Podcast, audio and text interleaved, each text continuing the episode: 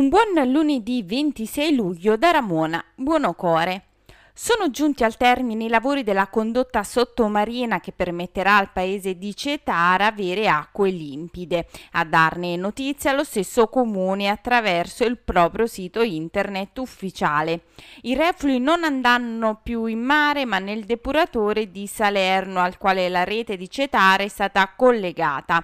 Tale lavoro rientra nel grande progetto di risanamento ambientale dei corpi idrici superficiali finanziato dalla regione Campania. La cerimonia di inaugurazione si terrà giovedì 29 luglio dalle 10:30 in piazza Manfredi Nicoletti alla presenza del governatore della Campania Vincenzo De Luca.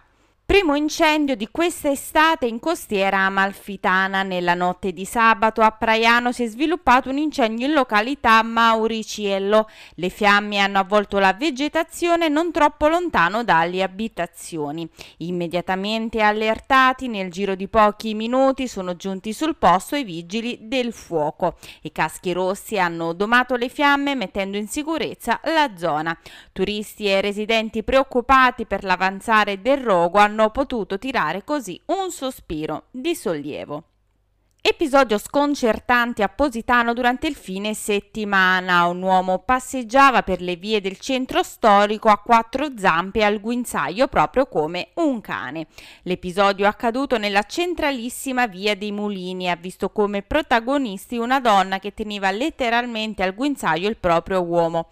Inutile dire che la foto di due ha fatto il giro del web.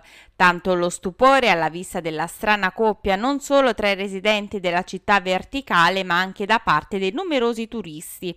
Tra lo stupore generale degli astanti non è mancato chi ha deciso di giocare i numeri all'otto. I numeri gettonati sono 22 i pazzi, 32 il cane e 57 farsi spazio tra la folla.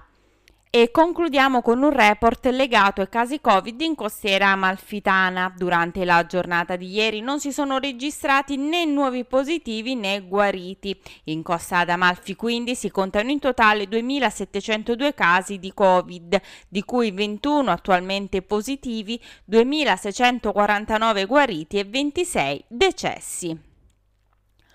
Questa era l'ultima notizia. L'appuntamento con le news locali torna puntuale. Domani io vi ricordo che è possibile ascoltare il giornale radio di Amalfi Notizie su Divina FM alle 11:45 con replica alle 12:45 e sui canali di Amalfi Notizie, Google Podcast, Apple Podcast e Spotify.